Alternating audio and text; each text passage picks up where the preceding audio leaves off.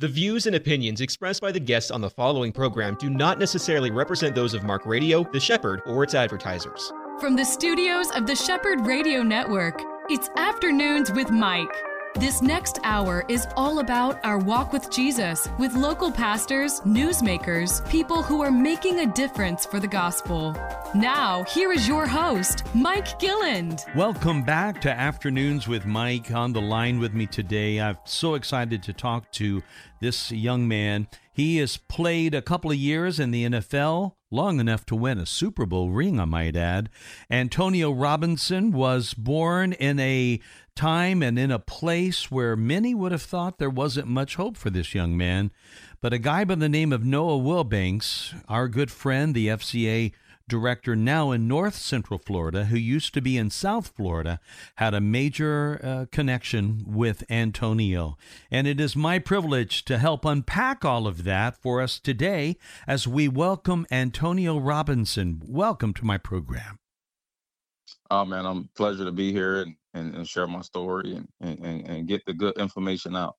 When the, it's so great to read a story that goes from, I guess you could say, almost as low as one can imagine going, and then seeing how God does such a work in your life that changed everything, and not only changed it in one's heart and in one's, uh, I guess you could say, uh, in their own peace of mind, uh, the way He did in your life, but He also brought you to a place of unbelievable uh, stature in the world and actually playing for the Green Bay Packers and winning a Super Bowl. Now that is that is a climb, my friend. So let's start back in the beginning. Tell us about your birth. Um, I was born. My mom gave birth to me in um, in Miami, Florida, in Liberty City in the Scott Projects. That's where my mom is from. Um, it's a heart of Miami.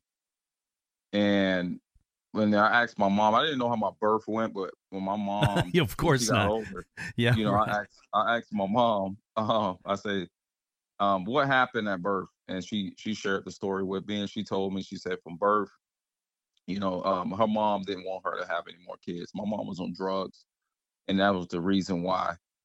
So uh, my mom she got pregnant and she tried to hide me. So she would she told me she did a lot of cutting grass and lifting heavy objects. And she moved around a lot because she was just trying to hide me. She wore a lot of big clothes and stuff like that. But she said one day she had to use the restroom. And as she was going to the restroom, she was in a lot of pain, but she just felt like she just had to use the restroom. And I came out. Wow. she she gave birth to me right there on the toilet, man. And and uh, when the ambulance came, they said who cut his umbilical cord. My mom said we didn't do it. My grandmother was there, um, and my mom was there. So the ambulance says you. I mean the the the, the um, paramedic, the guy said his umbilical cord is cut perfect. So from when she told me that story, from that point, you know, I was a lot more. I was older. I was like 29 years old. But when she told me the story of everything that I overcame in life and all the obstacles, I was saying, yeah, man, it was a real good purpose of why I was here. So um, thank God I never took my life, which many times in life I tried to do it, but and and, and that's my message to a lot of people. Um, just getting to understand your your your history, your parents, and and ask questions, man. I think that's important. And whenever you feel down and out, whenever you feel like life is crashing on you, I think you just got to go back to the roots and understand, so you can have a clear, more understanding of what's taking place in your life. And that's what I did. So was that story as to who cut the cord? Was that ever established or substantiated? No, I, I, it never yet. Um, I, I want to say it maybe popped out and maybe cut off when when my mom gave birth. I, am not sure. She never really um, got into details about it. Wow. But um, yeah, it was interesting when I heard it. and I was like, wow, that's that's amazing. Uh, but it made sense of why I was able to overcome. And a lot of people that asked me, it was like, how in the heck did you make it? Yeah. You know, and that's one of the biggest things they tell me. They ask me, man, and and um, it was something different about me. That's all I can say, man. It was just something because my brother, there's a lot more other people went through what I went through, but a lot of people they don't they don't make it out. Yeah, they don't make it out. Your mom was involved, like you said, in drugs, and I know that she was not really even all that present to help you as you were growing up. You had another family member, right? Correct. Correct. So so my mom's sister, she took care of me um majority of my my my my childhood life. And then I have two aunties that I moved with. But it was it was it was challenging, man. Um I, really uh, hats off to my aunts that that brought me in and I know I'm a dad now. It's challenging even raising your own kid. So my first aunt, she had six kids of her own, plus me and my brother. So it was a it was a load, man. It was challenging for her. And you know, back in the '80s, man, it was tough, man. It was just tough. It was very poor. We didn't have much, and it was just challenging. She was an educator, um, so me and my brother was like the black sheeps. Um, everything got crashed on us. Now, far as her, she did a great job of making sure we had shoes on our feet, clothes on our back, food in our mouth but you know we struggled but i just always felt like you know we was the black sheets we got treated a little different which makes sense you know the older you get and i just accepted my life i accepted my cards that was dealt to me and you know i embraced it so mm-hmm. yeah it was challenging man i got so so in that household my first trial in that household i was seven years old and i was one of the few kids my auntie used to smoke cigarettes that i didn't like smoke period. So whenever she would smoke, I would feel weird. You know, I couldn't talk, I couldn't breathe. Hmm. So one night, um, my auntie would always have the candles lit in the house. That was something that we did at nighttime. I think it was more of a, a, a vibe or whatever she felt. She felt like she needed the candle lit in the house. And me and my cousins was laying in the living room, and the house catches on fire. Oh my goodness! So I'm the first one to wake up. So I, I, I wake up the poster child, which is um, my cousin. His name was Cyrus at the time. His name was Cyrus, but you know, and I always wanted to be like Cyrus because his mom she admired him, you know, and that's all I really wanted, man. I was just wanted um, her to admire me. I wanted her to believe in me, and um, so Cyrus was like one of my best cousins. Like I, I, I admired him. I wanted to be like him, and um, so I woke. I, he's the first person that I wake up, and I'm like, Cyrus, the house is on fire. He runs in the room. He goes to tell his mom. His mom comes out, and she just she's upset. She's she's like, who who set my house on fire? Cyrus he points at me. He said, Tonio told me the house on fire. Oh. From that point on, I get my butt whooped. And oh yeah. So that was the first trial of my my life where I was like, wow, man. So obviously they got the fire out, right? Yes, yes, we got the fire out and uh, it burnt up all um, just half of the living room. Um, but it was out. Man, and from that point on, man, my life was totally different. Oh um, wow! It was uh, I was the target. So and yet you are the one that saved uh, saved them all, really, by waking correct. up Cyrus. Correct. Yeah, man. I, and and and from that, for so so as my life continued to go goes on, I, I just never I never believed in God at that age either. So I was my auntie kept us in church, and um, we went to church on Monday, Wednesday, Friday, and I was just like a a mute person because all the pain that I was facing and all the unanswered questions that I had in my head, I'm like, I'm confused, man. So I just got silent and. I was mm-hmm. trying to figure stuff out. So when the pastor would talk or when the youth pastor would talk, I wasn't listening. Like, you know, you got the verse in the Bible that you have eyes and you don't hear. I mean, you can't see, you have ears and you can't hear. And that was me. No matter what they were saying, I was not listening. And I had so much stuff going on in my head to where I was complicating whether I wanted to be on earth or not. You know, so um, you know, life was getting very challenging for me at that time. Sure. Yeah, boy, you've had a tough time at that point, and yet you're alive Thank God you're alive. You're growing on up. At what point in time did things ever start changing for you? Um, wow, man. So, so um, when I when I turned 11 years old, I get kicked out, and that's when I'm experiencing like just being homeless at a time. But I'm only homeless for like one day. So my auntie kicked me out. I get on the metro rail and I go to an aunt house and I sleep on a porch. At 11 years old, you're kicked out of the house. Correct. Oh my goodness. Yeah. And so and so and so I get on the metro rail. Well, I go to the store and I asked for a dollar. I asked the guys for some money and some. Um, I end up getting about a hundred a dollar and a dollar and fifty cents just to get on the metro rail and the bus, and I go about maybe forty five minutes from where I was at, and I go to an auntie house. I just remember where she lived, and I get off on. I, I do everything correct, and I was like, hopefully, I, I get off on the right bus and, and stuff like that. So I, I get on her and I sleep on the porch. At the time, this aunt was was going to church, and I think she was at church. She didn't get out of church until like twelve o'clock at night or something like that. So when she came home, she just seen me sleeping on her porch. You know, I haven't seen this aunt in probably over six years. Oh, so wow. when she saw me, she was like, "What are you doing on my porch?" And, and I, I, explained everything to her. She let me come in, and I lived with her. And then two years later, she kicks me out. Oh. So, you know, at that point, the next step is my where I'm living with my mom and my brother. Well, we're not living with her, but we're on the streets with my mom. And mom, she had me and my brother sleeping at one of her friends' house, and she was on drugs real bad at the time. And I think I was 14, maybe 13 years old at that age. I mean, at that time, I was 13 years old, going on 14. I was still in middle, my last year in middle school, and it was my first time in a long time because we haven't seen my, uh, we, we have, me and my brother haven't seen my mother, our mother since we was two years old. So at that time, I'm looking and I'm ashamed of my mom, you know, and I'm looking at her. My brother was more like he didn't care. He was mm-hmm. more he laughed stuff off, you know, and I was more serious. I was more like I, I got to change this, man. You know, I, I can't I can't do this.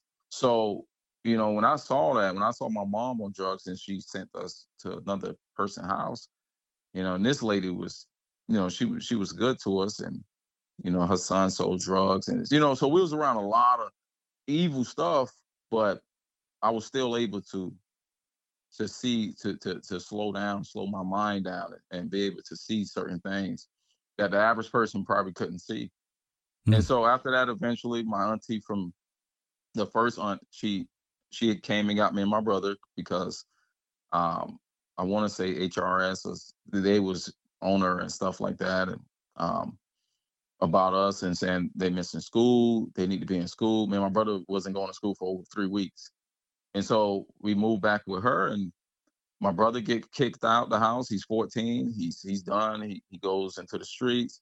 Then eventually he goes into foster care. And I'm hearing the stories about my brother, and I'm like, I can't I can't do that. You know, I'm, I just I'm gonna just sit and deal with all this stuff that I'm going through, and that's what I did. I learned from him. I said, well, I'm not going to go to foster care and get and go through what he's going through. Yeah. So I just want to sit here and I'll just deal with this pain. How old were you, you at know? this point? Four, about 13, 13 mm-hmm. going on 14. Yeah. And one day I come home and um, my auntie, she gives me a, a, a, a pop soda and some chips. She said, go upstairs and clean the restroom. So I go upstairs and I eat my chips and I drink my soda. And she comes upstairs, she loses it. She's she's going crazy and she's trying to beat me with this fan. And I, I grabbed the fan and I grabbed her and we fell on the we fall on the bed. And all I'm doing is just really protecting myself because mm-hmm. I don't want to get hit with this fan. She called the police. She said I punched and choked her. I go to jail. Now I'm incarcerated before my ninth grade year. Mm. And at this point right here, this is this is where life is like, wow, man, I, I don't want to be here no more. Cause I done tried everything. Like I, I am like at this point, I'm, I'm I done gave up mentally. So I'm in the jail, banging my head against the wall. But something stood out to me in the spiritual realm, and it was very divine. And before, you know, like I was telling, I was atheist. When I went to process and process, you sit for 24 hours. That's law. I sat for three days. As I got older and I started to figure out my story, I noticed something about that. It took Christ three days to rise from the dead. So I knew something was divine in this moment. When I sat for those three days in process, the, the officers they came in and said, "Look, we forgot you was in here. We thought we brought another person in here, mm. but I was in there for those whole three days in process. And process to have people more understanding, get clarity what it is. You sit in a room. You don't go to your unit because in the juvenile you have a unit where you go where you're around other mm-hmm. kids. Sure. Process you're isolated by yourself, and so I was in isolated by myself for three days, and I was going crazy. Going on like the third day, I fall to my knees and I cry and I, I say, God, if you real, get me out of here. and I'll serve you for the rest of my life. I got real desperate and I was at a time of my life. I'm like, I got to get out of here, man. I can't, can't live. And I noticed something. I came to myself, and I said, something is bigger than all of us. There's no way I don't have no parents. My family members are turning on me. And the officers, they looked me dead in my face and they said, Look, we know you didn't do this, but we still got to take you to jail. It ran like my brain couldn't fathom that. And I said, and I, I gave God a chance. And I said, God, if you're real, when I got out of the juvenile, um, that's when I meet Noah Wilbanks. So I meet Noah in Genesis. I go to a park, it's near the projects. Mm-hmm. And in this projects, you got a lot of selling drugs, prostituting.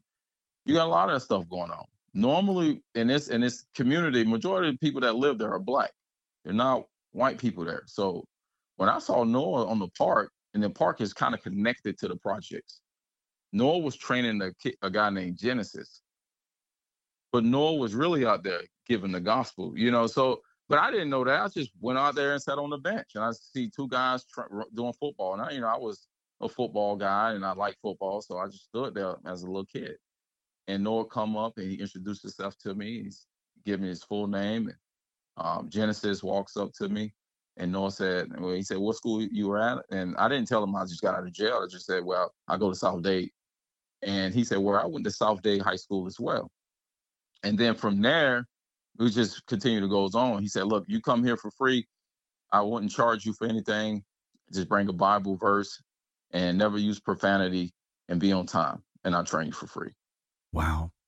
And man, my life was was different from that. It got it got kind of worse as far as um, what was happening to me in the physical realm, but far as in the spiritual realm, I started to understand life different now because mm-hmm. it was like no matter what happened to me in the physical realm, I had peace of mind. You know what I'm saying? My mind was yeah. like peace. And I started to, that's when my perspective started to change. I became wise. Um, and, and I literally, I was telling myself, I don't care if I get my butt whooped. I don't care if I get kicked out of this house again. I know I'm gonna be all right because the words that I'm hearing from the, the Bible, it was like food to me. And it was pleasing to my soul and it was giving me rest. And so um, when I would go out there, I thought I was going out there to play football, to do routes and stuff like that. As Noah started to read the, the, the Bible verses, and I remember one particular verse that stood out to me at an early age. It was saying, "If you lay your burdens onto me, I will give you rest." Mm-hmm. And but Noah would break it down. And he was saying, Your burdens are your trials. Anything you're going through, that you gotta lay that on to Jesus. And just give it to him. And so I'm just thinking in my head, and I was and Noah didn't know I was going through anything at all. He just was out there just doing his job. And like I always tell Noah, man, you stepped out of your comfort zone, you know, and Mhm. um, thank God you did. And you know, as I got to know Noah, you know, his dad was was on drugs. You know what I'm saying? So Yeah. it was it, it was very like intriguing to me to, to see how everything played out. I was like, wow, man. You know, if you step out of your comfort zone, it life is you you you you you're, you're going to do what God designed you to do on this earth. So Antonio Robinson is my guest today, former NFL player, played for the Green Bay Packers, won a Super Bowl ring. But a story like this, who would have believed it? And we'll be back with him in a moment. This is Afternoons with Mike. Pastors and financial leaders, do you need expert accounting or tax help? Do you have payroll or 1099 questions? Do you need a ministry expert to help you acquire real estate for your next project? If the answer is yes, yes, and yes, visit petraworldwide.org. Petra Worldwide has been strengthening ministries to transform humanity since 2007. Visit petraworldwide.org or call 855 481 9095. Palm Beach Atlantic University Orlando offers three distinct areas of study an evening Master's of Science in Clinical Mental Health Counseling, an evening Bachelor's of Science in Human Services, and our new daytime Bachelor's of Science in Nursing. All of our courses are offered at our beautiful campus on Millenia Boulevard. For more information or to schedule a tour, call 844 PBA Orlando. That's 844 PBA Orlando. Antonio Robinson is my guest. He's on the line from South Florida. And he met this guy that we love and know, Noah Wilbanks, and we've heard that story just moments ago. I want to dig back, though, a little bit into your background, which you described in such completeness, and, and thinking about what must have been like for you, Antonio.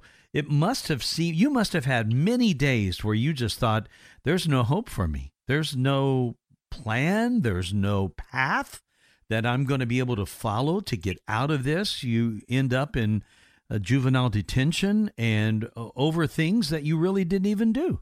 You weren't even really guilty, and they even told you that. You spent three days in isolation. I think any one of those things, much less the kind of the sum total of them all, should have left you where you were bitter, angry, and and perhaps a a uh, candidate for suicide. How did you escape that? Well, I definitely experienced all three bitter, angry, and suicide. It was tough, man. I think you just gotta um you gotta go through it. Like if if you if you're facing anxiety, which I did a lot, and I remember when I was younger, I would hear voices talking to me, man, and it would run me crazy. And what I would do is get into the word, I would read the Bible, um, and it would go away. And as I got continue to get older, as far as the suicides, the suicide thoughts is just I was always afraid to die, but I always felt like I didn't belong here. So, and I'm gonna say that again, I was afraid to die, but I didn't feel like I didn't belong here. Mm-hmm. And so, um, and that's what stopped me from really killing myself because I was just afraid, you know, and and that was the one of the biggest things. But um, as I got older, man, I would say, I would say, um, the anger issues stayed with me the longest. I had a very quick temper and I zero zero tolerance for anyone. Um, and I remember an incident when I went off to school. I went off to junior college, and um, the art teacher, because I'm an artist as well, he told me to use oil pastel, so a crown um, a coloring pencil uh, you you purchase. It's like 15 bucks. I didn't have any money. I was broke in college. So I still did the art piece that he needed me to do. And when he gave me an F, I went crazy. I mean, I lost it. I threatened the man. I told him I was gonna kill him. And they was getting ready to kick me out of the school. And, you know, like I don't know, as far as the story of me getting to college, I never graduated from, from high school. I don't even have a high school diploma. I went online and took a high school diploma for 50 bucks. And I got denied at Miami Dade Community College. I got denied at, California Community College. They wouldn't accept me. So, but the, the community college in Minnesota, I got accepted. How? I don't know. I don't know what happened. I didn't ask any questions. I just went. Hmm. It took me three, three days to get there. And I got on a Greyhound bus. I paid 50 bucks and I got there. So I knew when this school was gonna kick me out, I was like, I'm done. And I just I just left from being homeless. But my anger was getting ready to get me get ready to destroy my life. And one thing I learned about life, man, you can go through so many trials. You can you can go through so much. And if you let your anger take the best of you, you're just another statistic. Mm-hmm. Doesn't matter. It doesn't matter what you've been through. It doesn't matter. Like you got to be able to overcome it. You have to. And a test is a testimony, which we all know, but you have to overcome it. Nobody is not going to feel bad for you. Nobody, you're going to have, God is going to send people in your life that's going to help you. And He sent this lady named is Carol Graham. She's from Minnesota. She was my counselor at this junior college. And I remember Miss Carol Graham bringing me in to sit down and ask me questions. She she took her time out. This is the first female lady that was in my life at this time that I felt like she cared about me. Mm-hmm. And she asked me questions. She said, um, Where's your mom? Where's your dad? And I said, Well, I don't have that. And I actually told her they both passed away. And they wasn't. I just was a shame of my life, man. I was embarrassed of who I was for a long time. I, I hid behind a curtain for a very long time. I didn't want people to know my story. I, I was very afraid to, to, to come out and tell people because I always felt like people would laugh at me oh, your mom on drugs. Because I was always told when I was younger that I was gonna be like my crackhead mom. Mm-hmm. And so it, it embarrassed me to to even mention her. Uh, and and then I didn't I never seen my dad at this time. I didn't know how he looked. So that was embarrassed because you know, growing up seeing guys with their fathers and somebody to say, Well, you didn't have your dad in your life. You know, I didn't want people to just say, Well, they just passed away. And so when I told her that, she said, Well, we cannot kick this kid out of here. And I just left from being homeless. She said, We can't kick him out and we, we got to keep him here. And so at that point, I said, I got to change my attitude. I cannot let the he and I and I stand on this right here. He who angers you controls you. He who angers you controls you. Mm-hmm. And so I tell myself that every single day, and I don't let people get me angered, like because I don't want people to control me. And then once someone control you, you react off emotions, and you can mess your whole life up. Like you did with that teacher. I mean, that's exactly what you had. Yeah. It's so, a lot of anger. Yeah. So was that able to get reconciled between that teacher and you?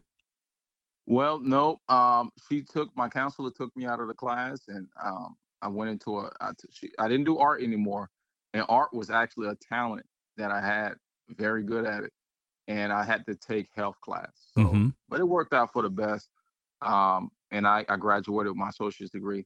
And I actually two months ago I got inducted into the Hall of Fame, into my college, and Miss Carol Grimm was there, and I brought her up and I gave her her roses. Told her, hey, oh you did great. She's 80 years old. And she cried, and so it was something big for her. Um, and and and w- what I learned from Miss Carol Grimm later, that Miss Carol Grimm, before she was a college counselor, she worked with foster kids and I was like, wow, God is God just had everything just just plugged in, and and and it made sense why she understood. And so um, I think understanding is key, man. And I think people make life. I mean, some people don't get the opportunity that I had. Some some people never get a chance. You know, like they they lose they they temper, or they go crazy, and they end up in jail, or they get kicked out. Anything can happen, you know. And I was given a um, another shot, so well, the, all of those things actually did happen to you. I mean, you yeah. were actually in incarceration over something that you didn't do, and you right. had been rejected by not only your mom but also your aunts and kicked out at age 11 and then again on the streets. I mean, you think about it and then it's it's crazy for me to hear you say a lot of kids didn't have the opportunities that you've had. And I'm thinking, yeah, they they certainly haven't because you've endured so much.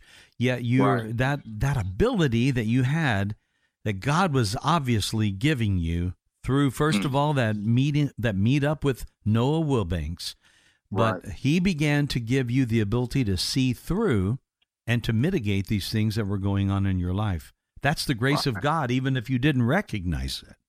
Right, right. No, it's and and and you look at the names Noah and Genesis the two first guys I meet when I get out of jail. That's right. You know, what a coincidence. So um, I would say, man, I, I, wouldn't trade I wouldn't trade anything for wisdom, man. Wisdom is better than silver than gold. Mm-hmm. And that was something that God is like I prayed for wisdom every single day. And I remember Noah would say that. He said, pray for wisdom. And I didn't know what wisdom was when he said it. I just prayed for it because he said it. Yeah. And I learned what wisdom was as I got older.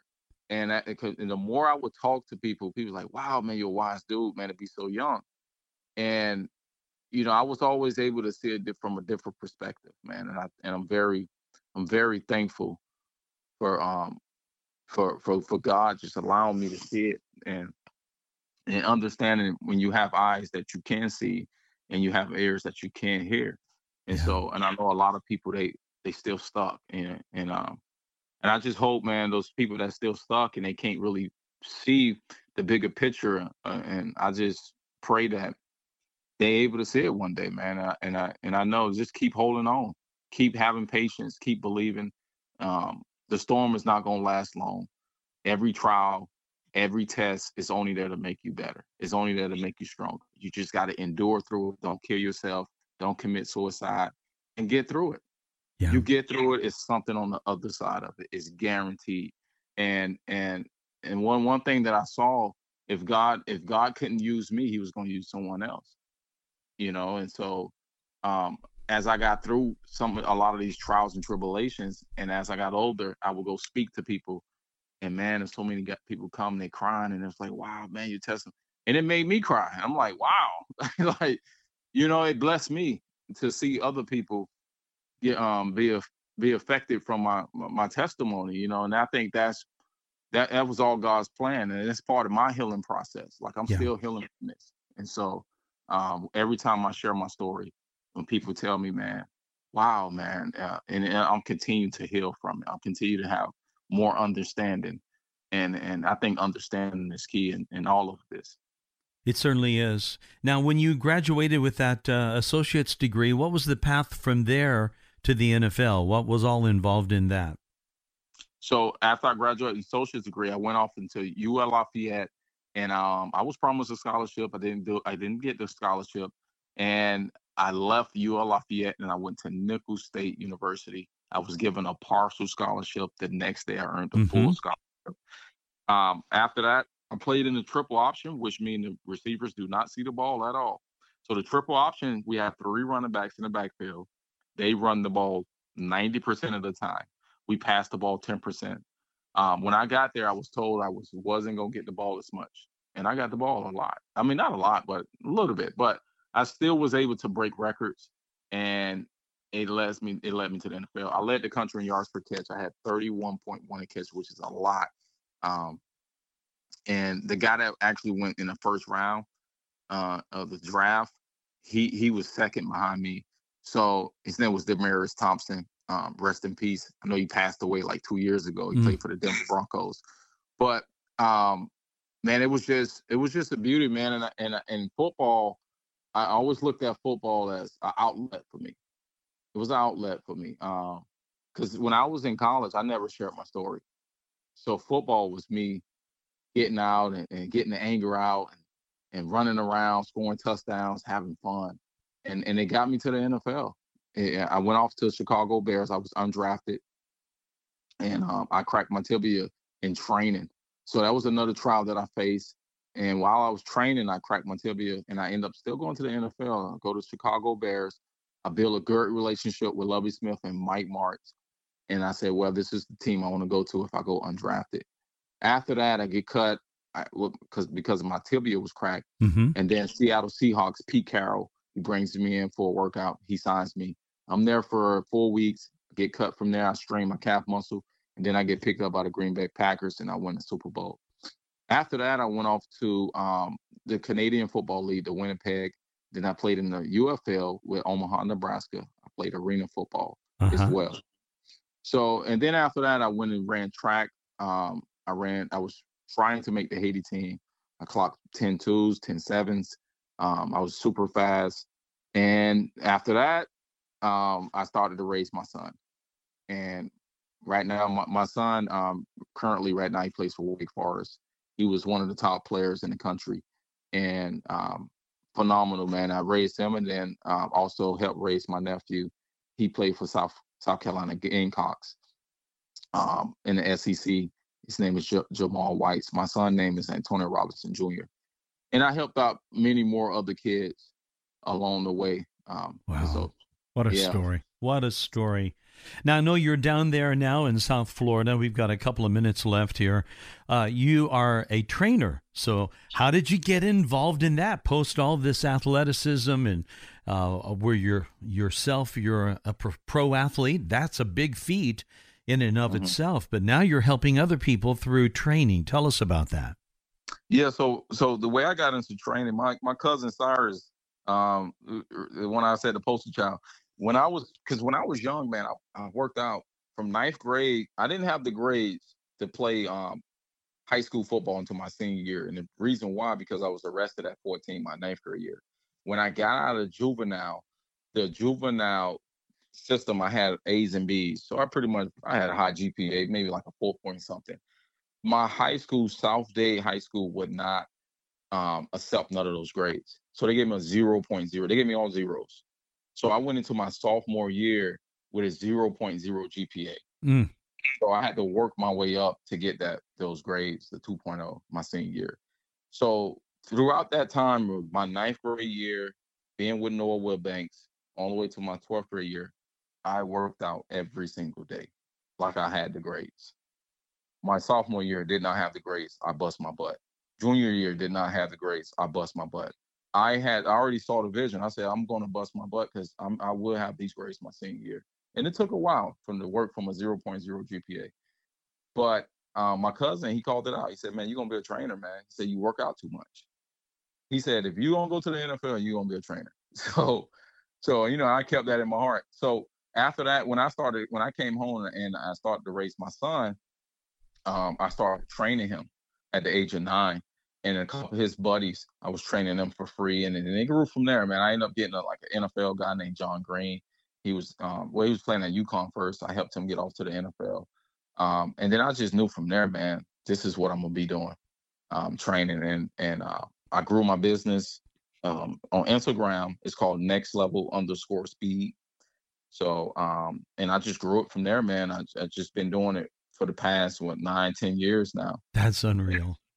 It's been amazing. What an amazing story! And it all began with uh, a chance meeting in a park with Noah Wilbanks, and he was one of those first people that really gave you that uh, kind of a, a light at the end of the tunnel. And I'm I'm grateful for that. Amen. Well, I really appreciate your being with me today, telling your story. And how can people find out more about you? How can they get involved in one of these? Because it sounds like you do some training over the internet. Correct. So I have a um, internet. I mean, my TikTok is Antonio Robinson, my full name. Um, they can also they can DM me, DM me on there. they can go to Instagram. It's next level underscore speed.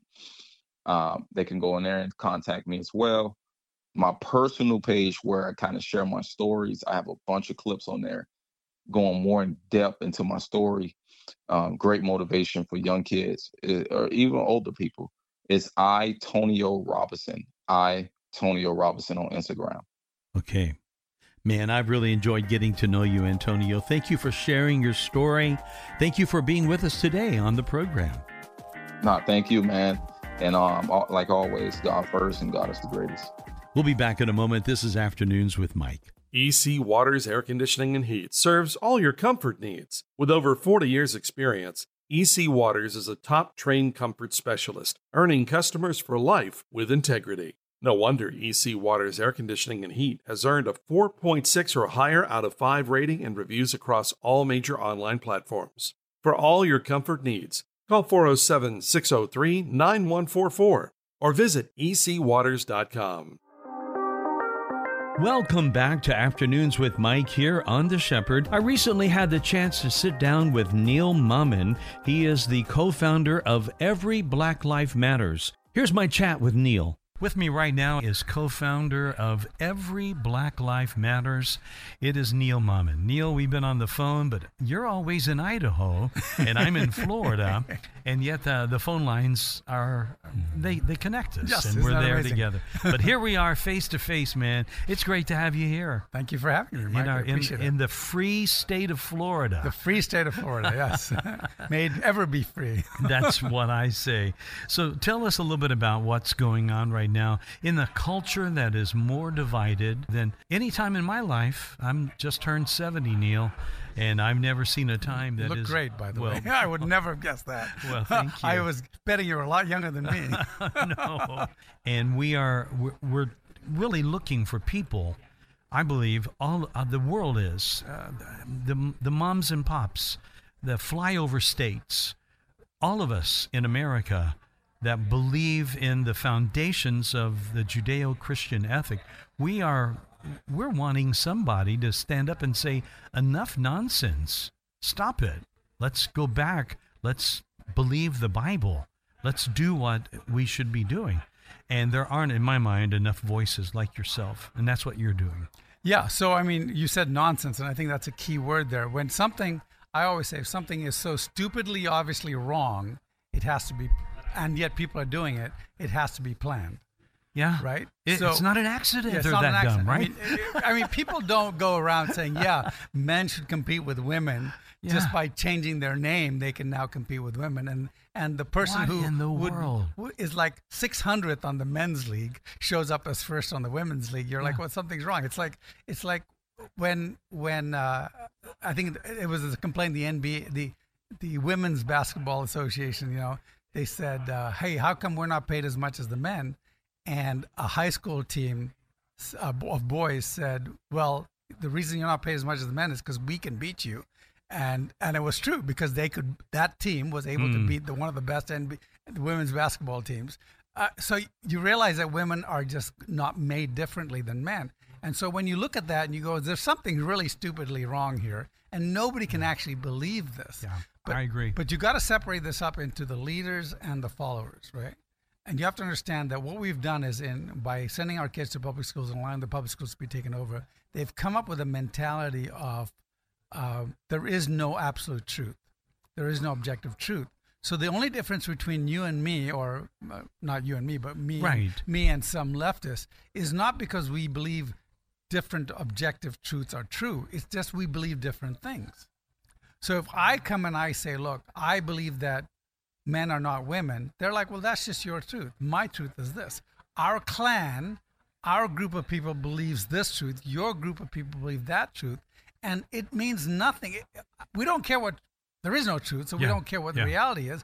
We just believe this. So when you come and say, or when I come, or either of us go up and we say, no, this is the truth, they're like, no, no, no, you're just saying that because you're of the other clan. yeah, right. And we're like, no, no, we're saying this because it's true, because we can use science, we can use, you know, and of course they like to use science on their own side. No, no, whenever the science has been used correctly, it's been a, it's been on on God's side because God's the creator of science, right? But at the same time, they just so it's the argument has to start with is there truth? Is there an objective truth? As uh, my good friend Frank Turek, you know, he does, you know, you probably know about him well too. Uh, he, he does a conference in in universities, and he starts with is there an objective truth? Is is truth real? Right. That's the first thing because if you Yeah. can't establish that, and by the way, the answer is is truth real is quite easy. Yes. Because if somebody ever says there is no truth, you just say, is that true? Yeah, that's right. we uh, that question has been asked by Pilate. Oh, yeah. I mean, You so what it's been true? around, uh, uh, you know, thousands of years. Right? thousands of years, and yet we're being called to believe this crazy lie Oh. that uh, this thing is. I mean, you we were talking earlier with um, Abraham Hamilton, Yes. who is here. Good guy, good friend. Yes, he's just amazing and was talking about the fact that we have a Supreme Court justice just a year ago who is going in now to be in one of the most important positions of, of law in the United States for life. A position held for life, not able or not willing to be able to say what a woman is. Right. Because she knows that their clan says, well, of course, I think in her case, so remember, we have to differ, differentiate between the leaders and the followers. And in her, her case, she knows the truth. She fully knows the truth. She just knows that it's going to be unpopular for her to say it, so she's not going to say it. Yeah. I don't think she has any doubt what a woman really is, right? I would hope not. I, I, I would hope she has no doubts at all. And most of us have no doubts, but there are people who follow blindly, who've been, and so you have to break this down and understand that the reason we're in this situation is, as I said, is planned. Has been planned from the 1930s and 1950s when the Marxists and the communists and you know the Hegelian Marxists from the Fra- Franklin, Franklin Institute uh, basically said we can't create a socialist America unless we break down the independent America. So this is all planned with that, and you have to understand with communism, the reason why it sells. A lot of people, and and we've mentioned on the show. I come from a Marxist family. Yes. My father was an atheist and a Marxist, and my uncles were all Marxist. But uh, what happens is there the the uh, Marxist ideal. A lot of people get confused. They think of they look at China and they say, well, that's Marxism or communism, and it's not because it's never worked, right? Uh, but what is the Marxism and communism that they sell the kids? They sell it because it's a stateless, classless society. Mm-hmm. Now, a stateless, classless society means there's no government, there's no classes. So when Fidel Castro went and sold the stateless, classless society to Cuba, which had a hierarchy and and a you know uh, crony capitalist class, they were like, "Oh, this is a great idea. Let's do it." So Fidel Castro gets all the, the locals, the indigenous people who love the idea to go out and kill everybody and take over, and then they're supposed to turn it over and make it a stateless, classless. But now Fidel Castro has all this power. Why would he ever give it up? Right. And so he never gave it up. Never right? did. So, and that's the same thing that happened with Mao. That's the same thing that happened with, with Lenin and Stalin. So they get into power, and it never goes into the stateless. Not not to mention the stateless classless idea will not work. We know that it doesn't work because it didn't work for the Pilgrims back when they landed Right. on Plymouth Rock. You know the the communal idea just they were all starving. And then finally, they decided, no, no, no, we've got to give everybody a plot of land. And suddenly, they had so much that they were able to celebrate Thanksgiving, right? Mm-hmm. And that's the origin of Thanksgiving. But the reality is that the stateless classless thing is so compelling to kids who see what is actually crony capitalism and they call it capitalism. And so now coming back to your winding it back to what's happening now. Well, I think our um, a lot of our established Republican base are basically pawns of this whole system. And in many senses, I think that a lot of the establishment Republicans are controlled opposition. Hmm. They want to stay in power. They want to all start. They will roll over. And it's unless we now is the Republican Party Christian? No, but it's closest in principles to godly principles. So we've got to start there because it's going to be very hard to start our own party and do anything else, right? So what we need to do is take it back, and that means we need these hardcore conservatives who understand the principles of government, biblical principles of government. A lot of which is in my book, Jesus is involved in politics, uh, which I've I itemized those principles, and we need to go and make it happen. And here's the amazing thing: when those principles happen, the country prospers. Everybody prospers. Look, look at we took Obama's economy. The country is falling apart. Horrible things are happening. Trump comes in, and I don't even know if he's a believer, but he says, look, these, he's surrounded by believers. He says these are the principles we're going to. And within four years, we have the most booming, vibrant economy. We've Energy independent. energy independent. Yeah. We've gotten rid of the uh, the uh, what's the ISIS? you know, Obama said it Mm-hmm. Yeah. couldn't be done. We've we've done so many things, and yet, and uh, within two years after Biden comes in, it's all back to the same thing. yeah. So the change can happen, and, and, and it cracks me up when they say, oh, there's inflation. You know what causes inflation? It's not the interest rates, it's printing money. That's right. It, it, well, and and that's being done because of the amazing, just amazingly bad decisions that are being made that are just costing trillions and trillions of dollars. You're just you're you're spending money for nothing, and now, of course, uh, to, not to jump into this, but California's talking about reparations. Uh, by the way, let, Oh, let me just goodness. let me Oh, point my this out. goodness. Th- There, you don't ask for reparations from people who never owned slaves, who probably came to the country after the slavery was all over. And by the way, slavery never benefited anybody Mm-hmm. because every single person who made money of slavery, their entire lands, their entire property was all taken away from them and destroyed during the Reconstruction. Yeah. So nobody made any money on slavery. It was a horrible thing, and the and and um, what, eight hundred thousand of our boys died. That's ten percent of all men in America died. Isn't that something? right? Yeah. And this is the biggest price we've ever paid for anything. So we've all paid for slavery, and now for you to have reparations, I'll tell you there is one group of people who should pay reparations, and I may have mentioned this Yeah. before. Democrats. Democrats.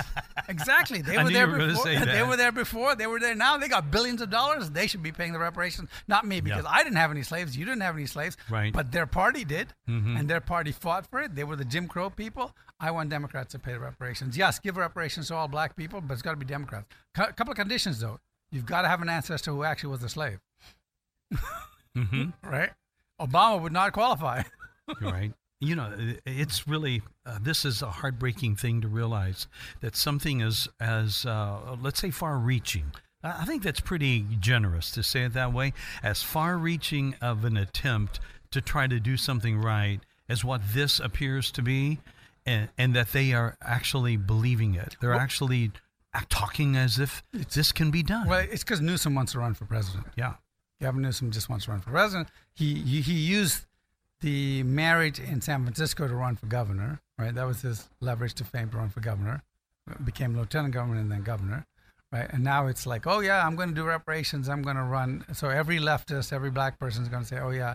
Now the question is, I don't think California can. I mean, we left California, as you know. I escaped California, um, but now because I was born in Ghana, I guess I could qualify as African American Mm-hmm. Uh, even though we my ancestor was not a slave. They were slave to the British, maybe, but not to the, Right. not to the Americans. Um, so we we might move back to California and. Hey, you know, if they're going to hand out money and they're stupid enough, I'm going to take it. I get it. Neil Mammen, it's always great to have you here and to see what's uh, going on with every Black Life Matters. And so to say hello to Kevin. Yeah, uh, Kevin, um, good buddy. He's here at the show. I think I saw him Yeah. from a distance. Yeah, he's, he's, here. Yeah, you should try and Yeah. grab him. Kevin's amazing. I tell you, I've never worked with a, a man I admire more before in any of the companies or anything. This man is just amazing. Uh, Kevin godly man. McGary. Kevin McGary, godly man, just wonderful to work with. Um, and he has got a new book coming out, Hmm. DEI in 3D, Mhm. which is uh, going to talk about all the roots and foundations of DEI and how it's wrong and the alternative to it. I have a new book I'm working on, and it's called How to End Racism in America. Wow. And it's uh, That's a con- that's a great title. yeah. And uh, oh, I, I think we were talking about about two to three months out. Um, I'll definitely have to let you know when it's out. please, please give me a call. Neil Mammen, give us your web address. Yeah. So our uh, the every Black Life web web address is everyblm.com. My book Jesus is involved in politics is at jesusisinvolvedinpolitics.com. That's it. And that's the book that kind of you need to give your to your pastor. Take him out to lunch, show him the book, and say, "Hey, uh, tell me why this book is wrong." Because he won't read it if you give it to him, but you actually take him out to lunch and ask him about it. He will. He will try to read it. That was Neil Mammen. So grateful that he was able to be with us. And that's all my time for today. I'll be back next time right here on Afternoons with Mike.